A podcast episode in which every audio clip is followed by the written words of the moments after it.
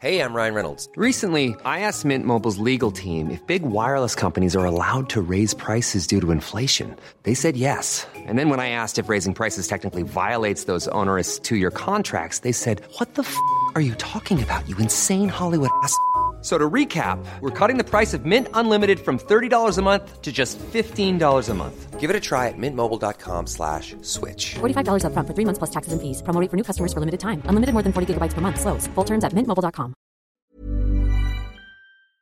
Happy Thursday, everybody. It's Fee here, back with another re release for you. And this week we are going back to our episode on sports science where we sat down with Romy.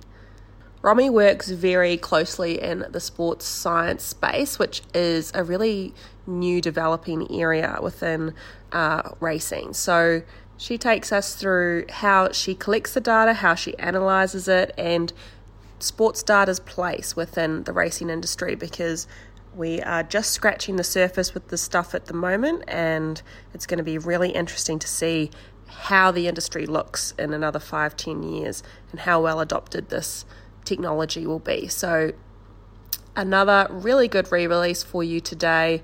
And we'll be back again next week with another one. But as always, make sure you have subscribed or followed the podcast wherever you listen and rate and review for us because that helps other people find our racing podcast.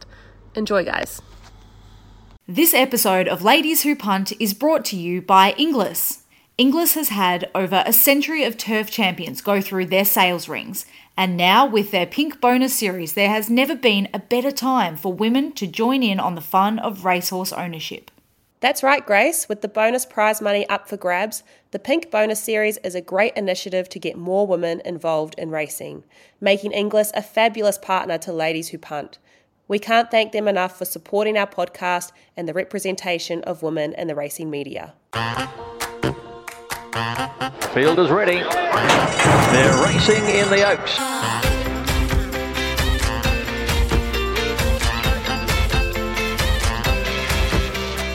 Welcome back to another episode of Ladies Who Punt. We are the podcast that aims to decode the sport of horse racing one topic at a time.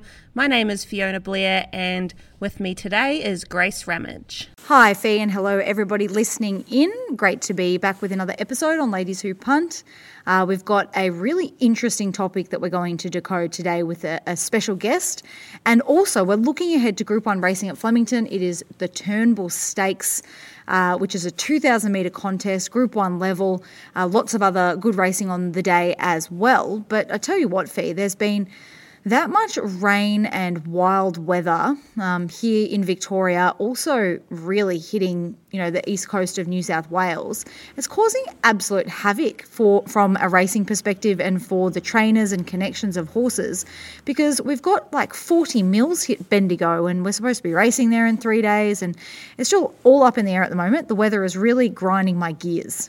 Yep, it's been a very difficult week for anyone in the training game. I think we've hmm. had two meetings so far abandoned just this week, and we're back on synthetic racing, which is pretty unprecedented for this time of year. They normally shut the synthetic once it's spring, but nope, they're back open because there's no dry track. which is at least a blessing. So if you do pay attention to, you know, midweek racing over the next few weeks, don't be surprised to see that we are racing on the Ballarat or the or the Pakenham synthetic because it's a it's a real benefit that we've got those tracks so that when we do have crazy weather patterns hitting us, we can actually have a plan B and everybody can still, you know, get those runs into their horses when they're up and ready to go. Yep, that's right, Grace. And the weather even got to us on our race day meetup last Friday night. There was a little bit of rain around, but we actually managed to score all of our attendees members tickets for the night. So we were lovely and snug and warm inside. We were. It was such a good night, wasn't it? I mean, it was a great night of racing. Um, like the atmosphere at the Valley on Friday nights, and there was actually a huge crowd there.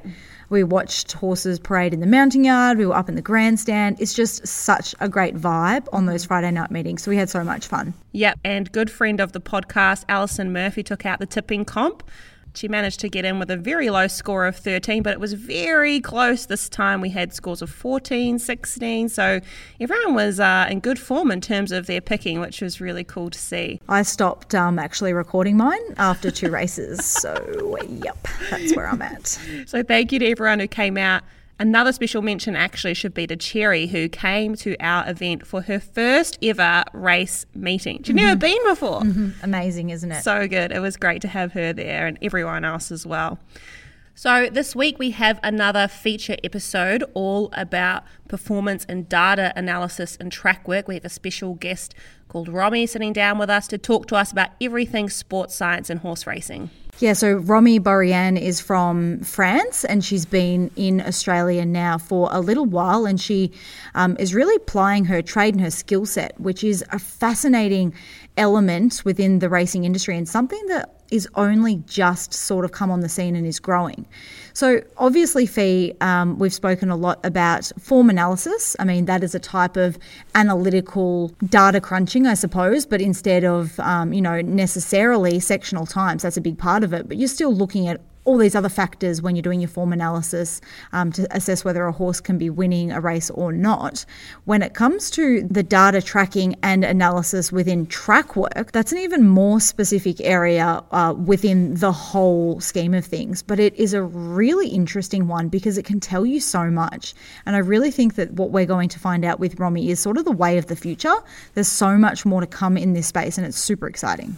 Yeah, definitely. I think we're really just seeing the start of a very big change within training here in Australia and then probably worldwide. Mm-hmm. Last thing to note before we get into that interview is that we've had a very good week in the downloads for Ladies Who Punt, and we would just like to say thank you so much to everyone who is getting behind this podcast.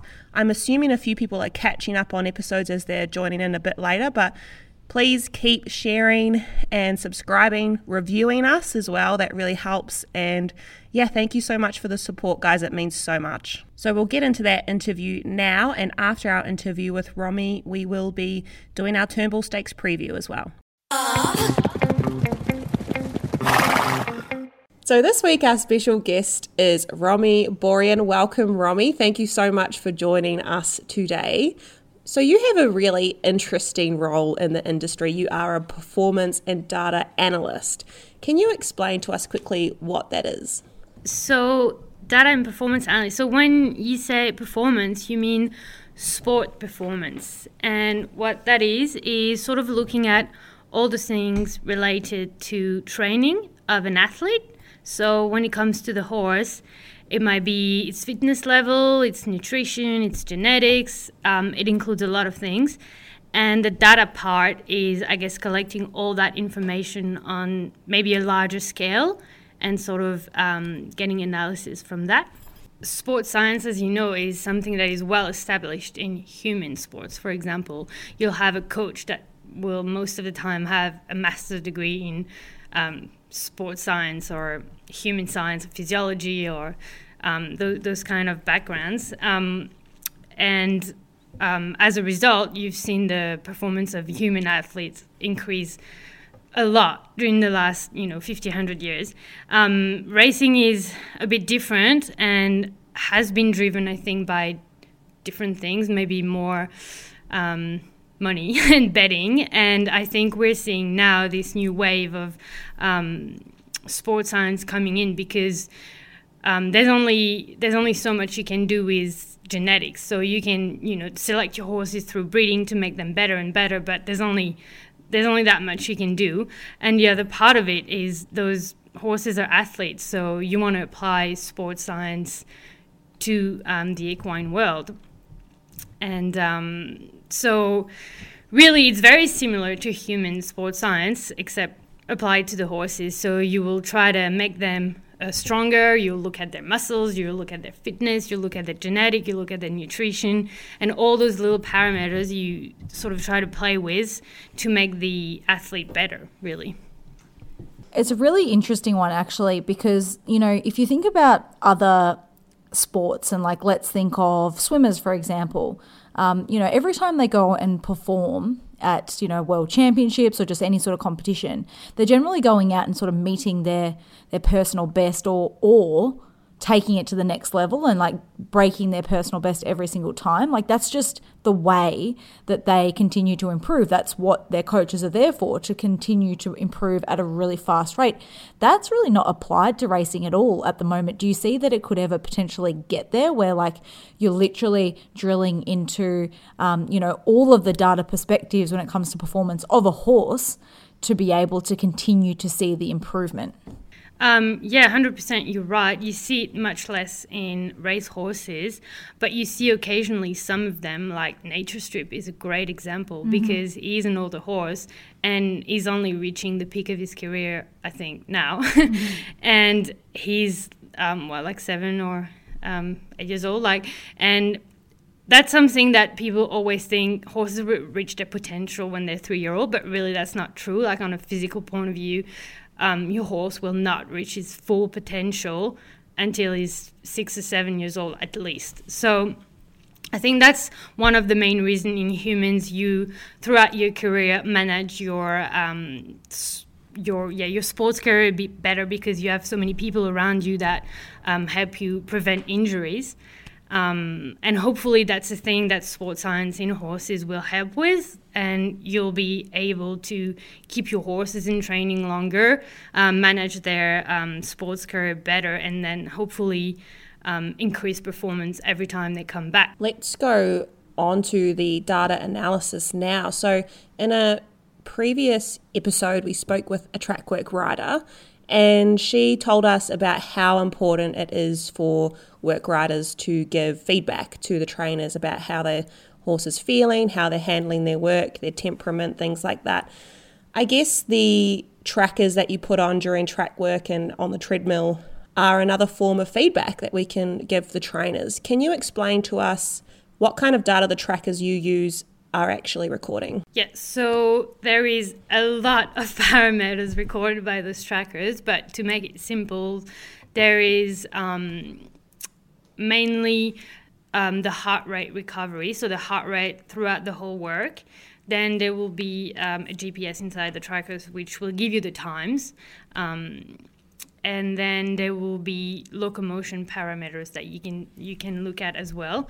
So those are the main three things that I will look at, and um, these things don't lie, and they're not subjective. They're like the data will tell you the data will be one thing, and then um, how do you interpret this is where you know the rider's opinion might come in handy because you know you might be um, hearing the rider say, "Oh, he was." Very stressed because something happened on the track, and then that will explain maybe a poor recovery. Or he'll be saying, Oh, I didn't feel him so good on this type of ground. And then the data will back that up and say, Yeah, the stride length was shorter. He probably did not handle the heavy ground. Or the opposite, you will maybe have a jockey that's never sat on the horse before and that will um, as a first impression say, oh, this horse action is a bit short, but then you have all that data before that tells you that's actually the horse. He's just always like that, and that's his stride. So that's normal. Don't be alarmed by what you know. Um, so all the um, all the subjective things are definitely 100% useful, and you want them to be backed by the data and to sort of combine. Um, the same way as you know, if the horse is um, not feeling 100%, maybe the foreman will have to tell you, oh, he didn't eat this morning. Um, all these things, they come in um, and are complementary because, you know, it's the same as you. If you haven't ate in two days, then you will have a poor recovery if you go and do a hard effort. And that's something you might not know that's not going to be written on the data you see on your computer, but that is an element you have to take in account when you look at the the data. So that's sort of all the things um, you look at. Then you look at um, yeah, mostly the heart rate recovery, the times the horse has done, and is his action similar to what it is usually or not. And then depending on that, you might compare it to you know its other training that was similar, um, see if there's any progression or not, and um, sort of make your analysis. So now you've recorded all of this data from the track work, the heart rate, the locomotion, and the speeds. When you are analysing this data, is there ideal data that you like to see, like ideal data points, or are you really looking for trends within a horse's personal data across their preparation? Well, I'd say it depends on what horse you're looking at and where they're at in their prep. If you're looking at a two year old, you want to see progression. You want to see, you want to make sure they don't overtrain themselves because sometimes they they tend to sort of go a bit harder on themselves. And then on older horses, you um, sort of want to pinpoint a key training that will help you know what the horse's good fitness is like. So maybe that will be a last gallop before a win and then you sort of strive to replicate that level of fitness and then maybe go past it. And I would say a good horse usually has speed. They're still race horses, so we need speed. Um, they have speed, but not just the top speed that is really good. They need to be able to um, maintain that speed for, I would say, in a training at least 600 meter. Um, and then I would say um, the recovery is one of the most important because a good cardiovascular system is undeniably necessary for a good horse. And then I would say as well um, a locomotion that is good for that type of horse. So it can be a very big stride length or a very fast stride frequency, something that allows the horse to be sort of out of the ordinary but also yeah progression. You want to see the horse getting better and not getting worse. So talking about the locomotion i know you've prepared some examples for us. Mm-hmm. um, can you take us through the examples of those good horses that you have stats on in terms of their locomotion? Yes so um, two examples of two amazing fillies um, are obviously black caviar and wings which were both um, racing over different distances, but also at very different locomotion. So Wings, as you might have seen during her races, you can see the way she moves. She has a very, very high stride frequency, which is the number of stride taken um, per meter. So I think she she at full speed would reach 2.7 stride per second. So it's a lot. I've never seen it um, on the data that I've collected over the last few years. I've never seen 2.7 at full speed in a horse. Um, the maximum I've seen, I think, was um, Bella Nipotina, um, which is obviously a very good sprinter. Um, she was, I think, 2.68 or something like that. Mm, okay.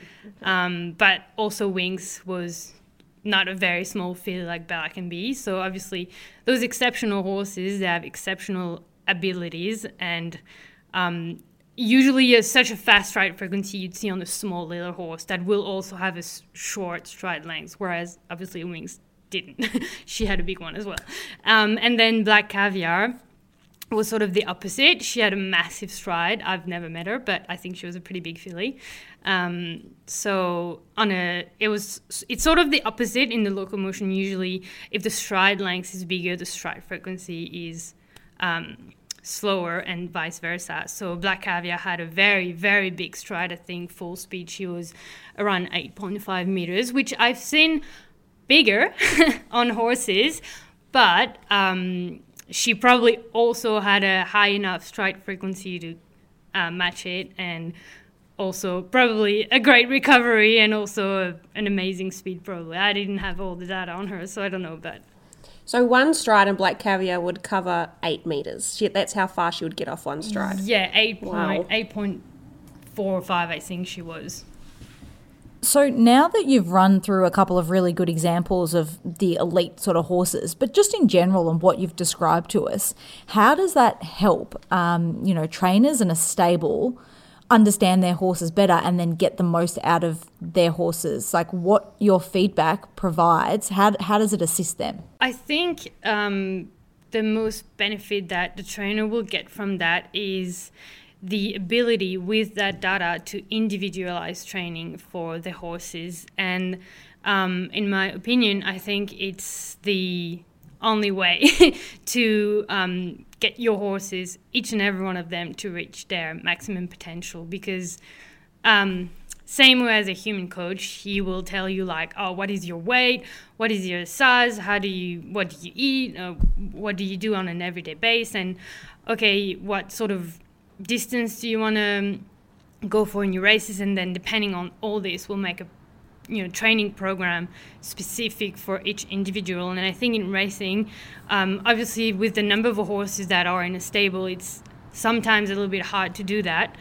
Um, and we tend to see um, you know one fits all and sort of all the horses doing the same thing from you know the beginning of their prep till their race day. And also they they are all um, will be racing at different distances and um, some will need you know two weeks extra or less and that data i think can help um, really tailoring the program um, to the needs of the horse. So you will see that um, at the same number of days into a training program, two horses can gallop together maybe and two sprinters um, same age probably same size and one of them will handle it the other one not so much so then you know oh well that one we might need an extra week um, he's not ready yet you know maybe finding out the strengths and weakness of the horses a bit more specifically and then being able to really look into this and work that particular thing to make your horse better.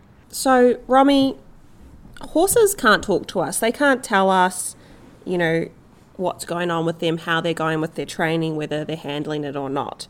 And trainers to be able to train their horses successfully, it's really important that they're able to read their horses, their body language, their mood, how they're handling their work. And that requires trainers to be very good horse people to understand how horses tick and behave. So much of managing these horses is understanding these unmeasurable parameters. And I think that's a big part of the romance behind the sport. It's like the connection between horse and human working together for excellence. The data analysis is obviously a much more scientific approach to training. Do you think that these two approaches, the more intuitive approach, the more romantic approach, and the more scientific approach, can they work together? Can they complement each other? Or do you think they're at odds with one another? Will we lose the romance if we have too much of the data? That's a very good question. And I will say that um, not only they can, be together, but they need to be together. They cannot live one without the other. You might see great data and the horse is going well, seemingly, but then the rider that's been riding that horse forever is telling you it's not happy. And it's not something you can say, you know, like a horse didn't tell him I'm not happy, but it's like a feeling you'll get when you're when you ride. You, you know you know how that is, or the trainer might see the horse walking by and and because he knows his horse so well he'll be like something's not right with this horse. Or especially i feel like in two years old that are coming in training for the first time it's so important for them to be right in their body but also to be right in the head. Um, and i've seen so many um, two years old that just needed to go to the paddock just had enough and maybe their data was fine like actually most of the time the data were fine.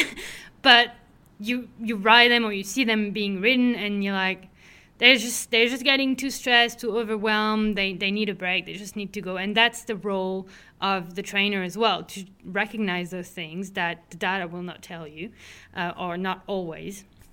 Yeah i think they really need to be working together. And it's like communication. Everything is linked. Everything it's just in the end, it's just one animal. So all these information that uh, you might collect from all these um, characters around the stable are very important, each in their own way. So, Romy, in my mind, I've got like this sort of picture of, you know, the old school um, traditional horse trainer, which is still very prevalent today.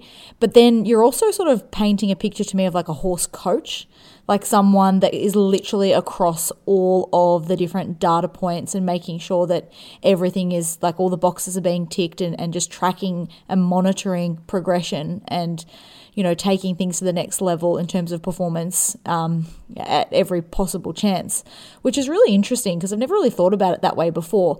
I want to ask you how much of this sports science and the data analysis is happening um, in training or, or in in racing at the moment, and where do you think it's going to get to in the future? Um, yeah, that's an interesting question because um, I think Australia's always been on the forefront of you know technology. There were um, like always clocking, timing their horses, which is something, for example, we don't do in Europe, um, and I think it's getting um, it's getting cheaper as well and more accessible to get um, data because of the devices you can buy um, that you can easily put on your horses. So at the moment, I think Australia and Japan and um, Middle East as well, they have been using the data a lot.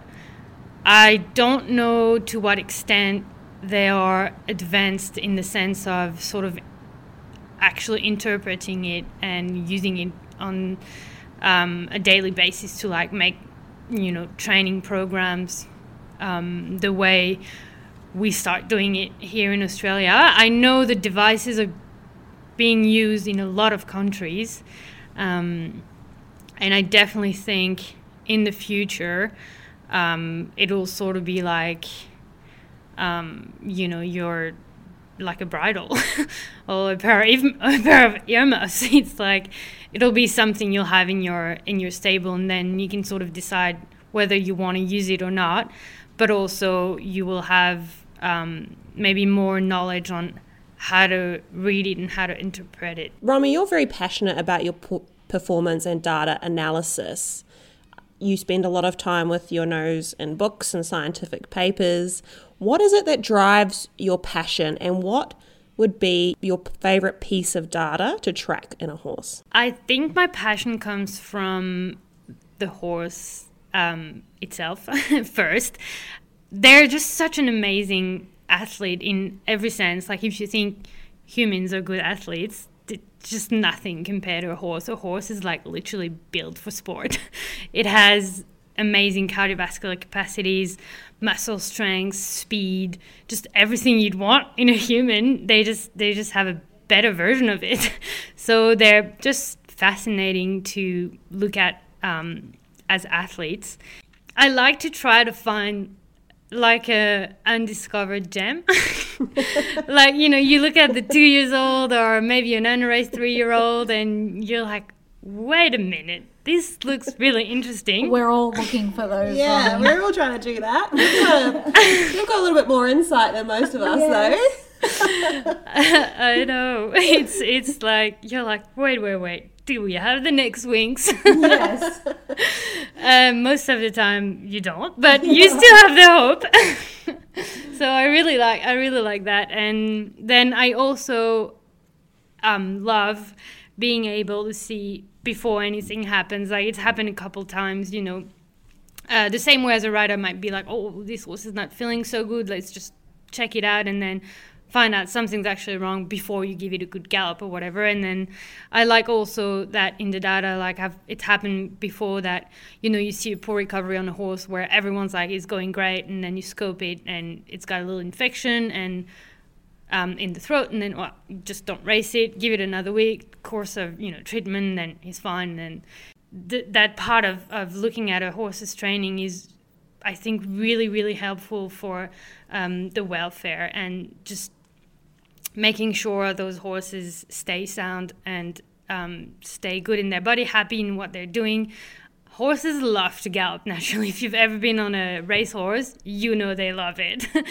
but um, they also are so generous that they will also go over and beyond for you even when they're not feeling 100% and i like that with the data you can sort of prevent problems from happening because you'll see little signs that will tell you that the horse is not always 100% um, going back to your bit about uncovering hidden gems do you ever read the data on the horses and then go Ooh. I might have a little bet on that one on Saturday. I do. of course. I do. I definitely do. Um, I didn't really know about betting uh, before um, I came to Australia, and Ladies Who Punt has actually helped me a lot, I have to say. And um, so sometimes I have, you know, information on a horse, but I don't always have all the information on the other horses. Ah, of course. so it's still difficult because you might know one horse in the race, but you don't know all the other ones. So it gives a little advantage. I'd say that it ha- it's happened a few times that I'm like, this horse is definitely gonna win. Like I know it's gonna win because I know it's good, and I've looked at the field, and you know I've looked at the sectional data and stuff like that. so I'm like confident, but I've also been wrong a few times, obviously. Well, Romy, thank you so much for being a part of our podcast and our extra special guest talking all things sports science and performance data analysis. I think everybody listening in will have learned a whole heap about that subject. So thank you. Thank you very much to both of you for having me. Um, it's been very great pleasure and great honor. I think, Grace, that might be our most sciencey guest yet. That was intense, that whole interview. Yeah, but it was so interesting. And when you really think about um, what Romy's saying in terms of, I suppose what jumps out at me the most is how you can track, you know, so many specific parts of the animal, individualize exactly what's happening with them, and then apply that to get the best out of the horse in every aspect, literally every aspect of the horse's life or racing career. You can, you know, really drill down to each individual horse, and that's what is so interesting to me. And I'm thinking that um, a lot of other people listening in are going to think the exact same thing. Definitely. Well, now let's take a look at our feature race. We're just previewing the one race today, the Turnbull Stakes. We are at Flemington on Saturday, Group 1 over 2,000, uh, set weights and penalties race for four year olds and up. So let me set the scene a little bit. Turnbull Stakes Day at Flemington is always early October, and it is traditionally known as Moving Day throughout the Spring Racing Carnival. And what that means is that we are literally one week out from the first of the carnival starting. So after Turnbull Stakes, the following Saturday is Caulfield Guineas Day, which is the first day of the Caulfield Cup Carnival because it goes Guineas, Caulfield Cup, and then we go to Moonee Valley for the Cox Plate and the Manikato on the Friday night and then the Saturday. And then the following week is Derby Day, Melbourne Cup Day, Oaks Day. And the final day, of course, that is the Melbourne Cup Carnival. So, really, we're right at the start of when things start to really be grand final time, basically, for these horses. So, why Flemington Turnbull Stakes Day is called Moving Day? Because if you're not running well here, you're probably not going to be measuring up throughout the remainder, the high peak time of the spring racing carnival. So, theoretically, everything you see on Saturday in terms of the stakes races should really stand up. You know, it's a really good pointer to some of our spring features. And also, what is particularly interesting about the Turnbull Stakes, the Group 1 over 2,000 metres, is that it's got a mix of both Cox Plate horses and Caulfield Cup horses in it. And that's a traditional thing sort of every year. The 2,000 metres, two weeks into a Caulfield Cup or three weeks into a Cox Plate. It sort of is the perfect lead up to both races. So um, it's going to be a fascinating race. The set weights and penalties conditions of this race makes it different to the Underwood Stakes, like we saw last Sunday, and the Cox Plate, for example, which um, of course are both weight for age races. So under the set weights and penalties, you can have horses that are on the up here that are right on the minimum. So uh, we will discuss a few of those horses in just a moment's time, but it's always a really good pointer to some of the other spring features over the next few weeks. Thanks so much for signposting that for us, Grace. We did our spring preview a few weeks ago now, but it's good just to take stock as to where we actually are within the spring carnival because it's going so quickly. I can't I can't believe it's, you know, only five or six weeks till the Melbourne Cup and then it all starts dying down again. I know. It's actually, it goes so fast, but I cannot wait. You know, you get to Melbourne Cup week and you look back and you're like, wow, that took forever. so enjoy it because it's the next six weeks and it is as good as it gets. And um, yeah, just enjoy every moment, basically. Okay, well, let's take a look at the market in race seven, the Turnbull Stakes.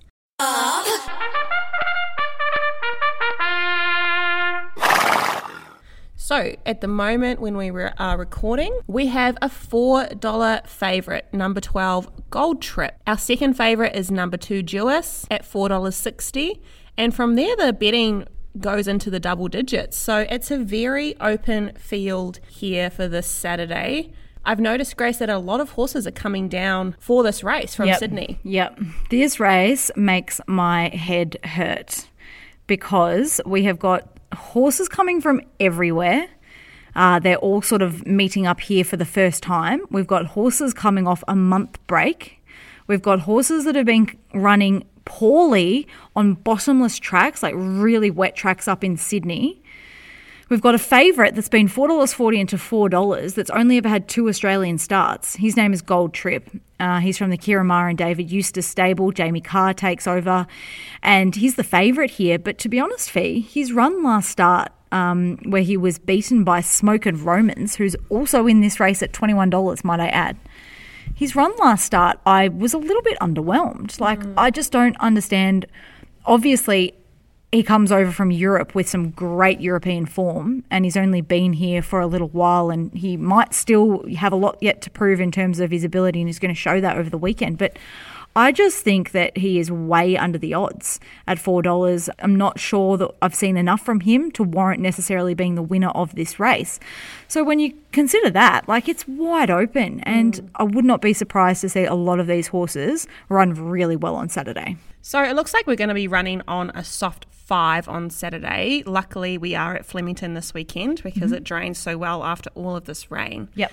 How is that going to affect the speed map in this race, Grace? Well, I think it certainly means that a lot of these horses that are coming down from Sydney will be coming because they want to avoid the wet tracks, and Sydney's been hammered this week as well. So we're going to have a full field, which we've got.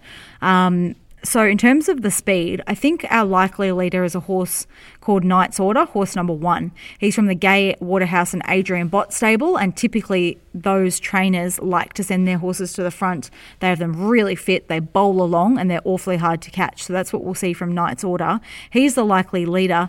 Um, we might have another we might have a few other horses like Smokin' Romans from barrier 6, potentially even Milford from barrier 16 pressing forward as well.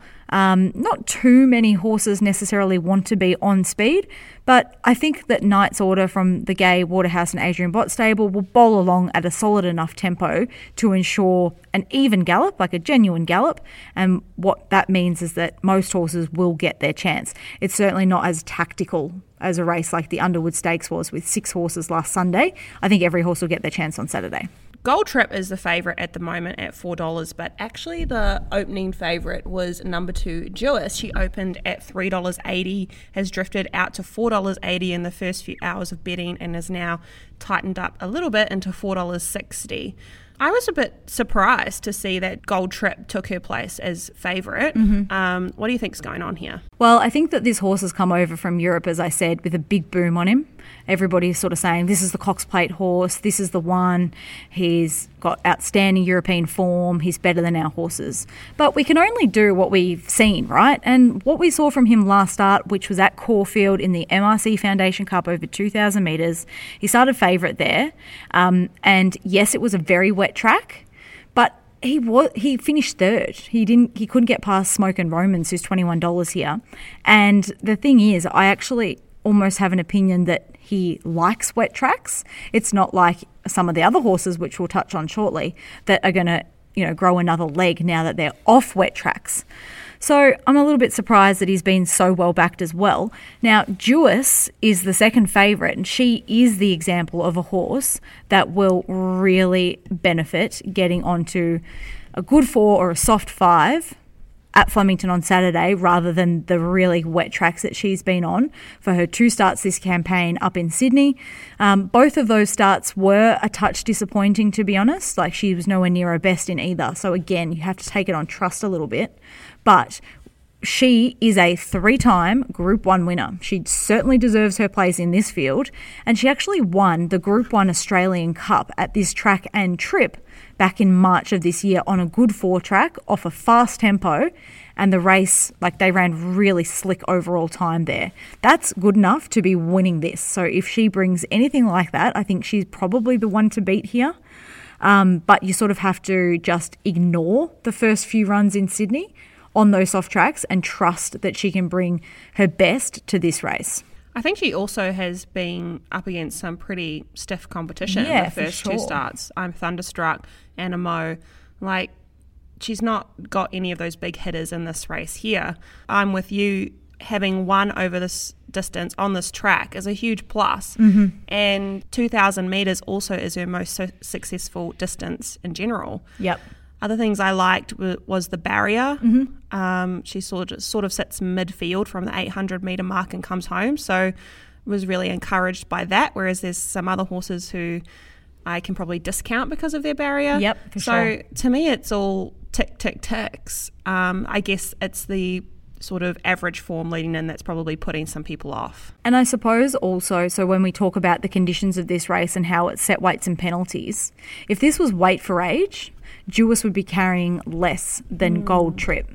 But because of the set weights and penalties conditions of this race and that Gold Trip is not a Group 1 winner and yet Jewess is a three time Group 1 winner, she carries two and a half more kilos than him, which, um, you know, is a relatively significant weight swing, as we would call it. So that's probably in the favour of Gold Trip. But look, I'm I'm more than happy to be thinking Jewess is the one to beat here. However, there are some other horses in the race that I would am very interested in in terms of running a really big race, and for that reason, Fee, I'm going to have a first four in this. Oh my goodness, go you. Yep, that's what I'm going to do. Now, I've done the form, I've done all of the runners and worked out what I think about it, and then I had a look at the market and I was kicking myself that I hadn't looked at the market sooner because there's a horse by the name of Chapada in this race. Yes. And he hasn't won in two years, but he can win this on Saturday. Grace. He can win, Fee, I'm telling you. And I look at the market and he went up $81. And then by the time I checked, like an hour later, he was into $27. Right, so the market's sort of agreeing with Yeah, you. well, the market's saying $81 was too big. I mean, he did run third in this race last year. He ran, So yes. And look at the horses that were in the race last year. If you go back and look at the form card, Incentivise one. He went past Very Elegant. Mm. She finished fourth. There's none of those here, I can tell you. So, look, I just think, um, you know, if you've got a horse like Gold Trip, um, who is a four dollar favourite. Chapada was launching at him late last start. They come through the same race, the MRC Foundation Cup. So will he go into your first four? Is that a side bet? No, it's probably a side bet and a first four number that I'm going to put so in. number nine. Who Yep, so I've got Jewess in there, obviously, and number nine, which is Chapada. The other one that I'm putting in is number 10, Alegron. Yeah, I had Alegron down as running a good race this week too, Grace. Mm-hmm. Last start, he was a winner over this distance in a Group 3, and he actually beat Knight's Order on the day, which I thought was pretty good, on a soft 7, which is encouraging as well. So, yeah, I agree with you. What did you like about him? Well, he's a real staying type. Um, so there's a chance now that third up he might be looking for 2400 meters. Like he's a real stamina horse. Um, if they were to go slow in this race, I'd not be convinced that he's got sort of the turn of foot or the speed to be sprinting fast and winning this race. But I think that they're going to go at a, at a good enough gallop. Um, so I think he comes into play. And from barrier two with Damien Oliver in the saddle, he's going to get a great run. He'll have every possible chance in terms of the fact that he'll be able to relax, switch off throughout, just be comfortable, hopefully find a gap or two in the straight, and he'll be very strong late. So he's at $12. Um, he's ran second to Hitotsu in his three year old season in two derbies over 2,500 metres. So ultimately, his next start will be the Caulfield Cup, um, as opposed to Gold Trip, whose next start will be the Cox Plate. So, um, but I still think that he can run really well here, and he goes in the first four as well. And the other one who's on a Caulfield Cup path that I can see running really well here is Numerian for Annabel Neasham. This is a horse that's coming down from Sydney um, off those wet tracks once again. And I just think that there might be a sense of timing about him getting out to 2,000 metres on good ground. We might see him potentially roll forward from barrier 12 or just settle somewhere behind the speed midfield um, and sort of really put his hand up as a Caulfield Cup chance. He's had a tick over jump out in between runs because he's a month between runs, and I know that he's bound for the Caulfield Cup as well. So he's another one that would not surprise me at all to see him run a huge race. So that's four horses in my first four. If I probably am going to be safe, I'll add another horse in and it'll be the favourite Gold Trip, just so I don't have egg all over my face when he comes out and wins by five lengths because he's clearly the best horse in the race. so that's the way I'm playing it, Feet. What are you going to do in this race? I'm going to have two bets. I'm going to have a win bet on Jewess. Yep. I think um, she's just the most qualified horse in the race. Uh, really like her. Lots of ticks for me. And then I'm going to have a place bet on Numerian. Number seven. So we're sort of with the same horses here. Yep. What stuck out to me about this horse is that he's really had no time off since the autumn. Mm-hmm. So he he's super fit. I think he had a little bit of time off, but he'll ha- he would have taken so much residual fitness with him. But you know, having not spent too much time in the paddock over the winter. Other things I like about him is that he's you know a winner over this distance. He's pretty versatile on tracks too, which I think is good. A couple things I'm a little bit concerned about are the barrier. Um, and he's only had one run around Flemington before, so you know he's not very familiar with the track. So um, they're the two concerns, but I definitely think he can run a good race. So yeah, worth a place bet at four dollars eighty. I thought. Yeah, definitely. Um, it it is a good point that you raise because these horses that come down from Sydney and Numerian um, spent quite a lot of time up in Queensland over the winter. They're not necessarily used to running the Melbourne way of going. So that can sometimes be um, a slight question mark, but hopefully Numerian has no problems at all. Flemington is a really big, spacious track, so hopefully he's got no problems with that. Um, and I really think he can run a strong race. And then if he does, he'll be right in the mix in the Caulfield Cup. Now that we've discussed who we are betting on and what bets we're placing, there was one other thing I wanted to talk about from this race when I was doing my form. So there was a piece of gear that I wasn't very familiar with on the form card on number four Profondo. He has a bubble cheeker on the offside for the first time. What is the purpose of a bubble cheeker, Grace? So, a bubble cheeker is like a small rubber disc that you attach to the horse's bit. And what it does um, on either side of the horse's mouth, um, it just sits neatly against the horse's cheek and it sort of applies just a little extra pressure, I suppose you would say, to that side of the horse's mouth. And that feels different for the horse. It makes the horse think, oh, something's going on there. And the natural instinct of the horse is to sort of just move away from it a little bit. Um, so the idea is that you put it on the side of the horse when a horse is laying in or out.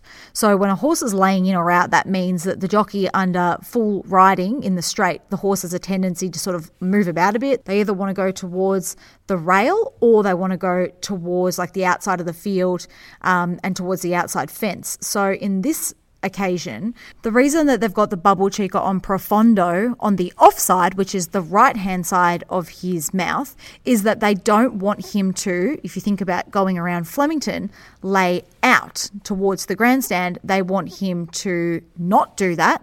So you put the bubble cheeker on the right hand side, and hopefully it will stop him from going towards the grandstand and it'll keep him in a straight line because when you've only got, you know, um, the straight to be really finding your top gear and hitting the line. You just don't want the horse to be sort of wobbling all over the place. You want to be full stride, full momentum forward and not either to the rail or to the outside fence. So that's the reason that Profondo has got that piece of gear, the bubble cheeker, on the offside, the right hand side. Thanks so much for clearing that up for us, Grace. We didn't quite get to cover that one in our gear episode, and I thought there might be a few people who were wondering what that gear might be used for. Another big episode, Grace. It was really good to sit down with Romy and talk about sports science and track work performance and data analysis, and a really exciting Group 1 on the weekend, a wide open field. It's going to be an interesting race. It will be an interesting race. We've been our episodes recently have been jam packed with so much information and you know so many great topics that I think we've decoded in the last few weeks. Next week, however, no special guest because it is Caulfield Guineas Day, which is one of the great days of racing. We've got three Group Ones on the day: the Toorak, the Caulfield Stakes, now known as the Might and Power, and also the Caulfield Guineas itself. So there'll be plenty to get through. Full form preview for next Saturday's racing. For now, guys, thank you so much for tuning in. We hope you enjoyed this week's episode and that you make the most of the spring racing. Only a few weeks left. Relish it, enjoy it, get out to the track, and we will catch you next week with another new episode.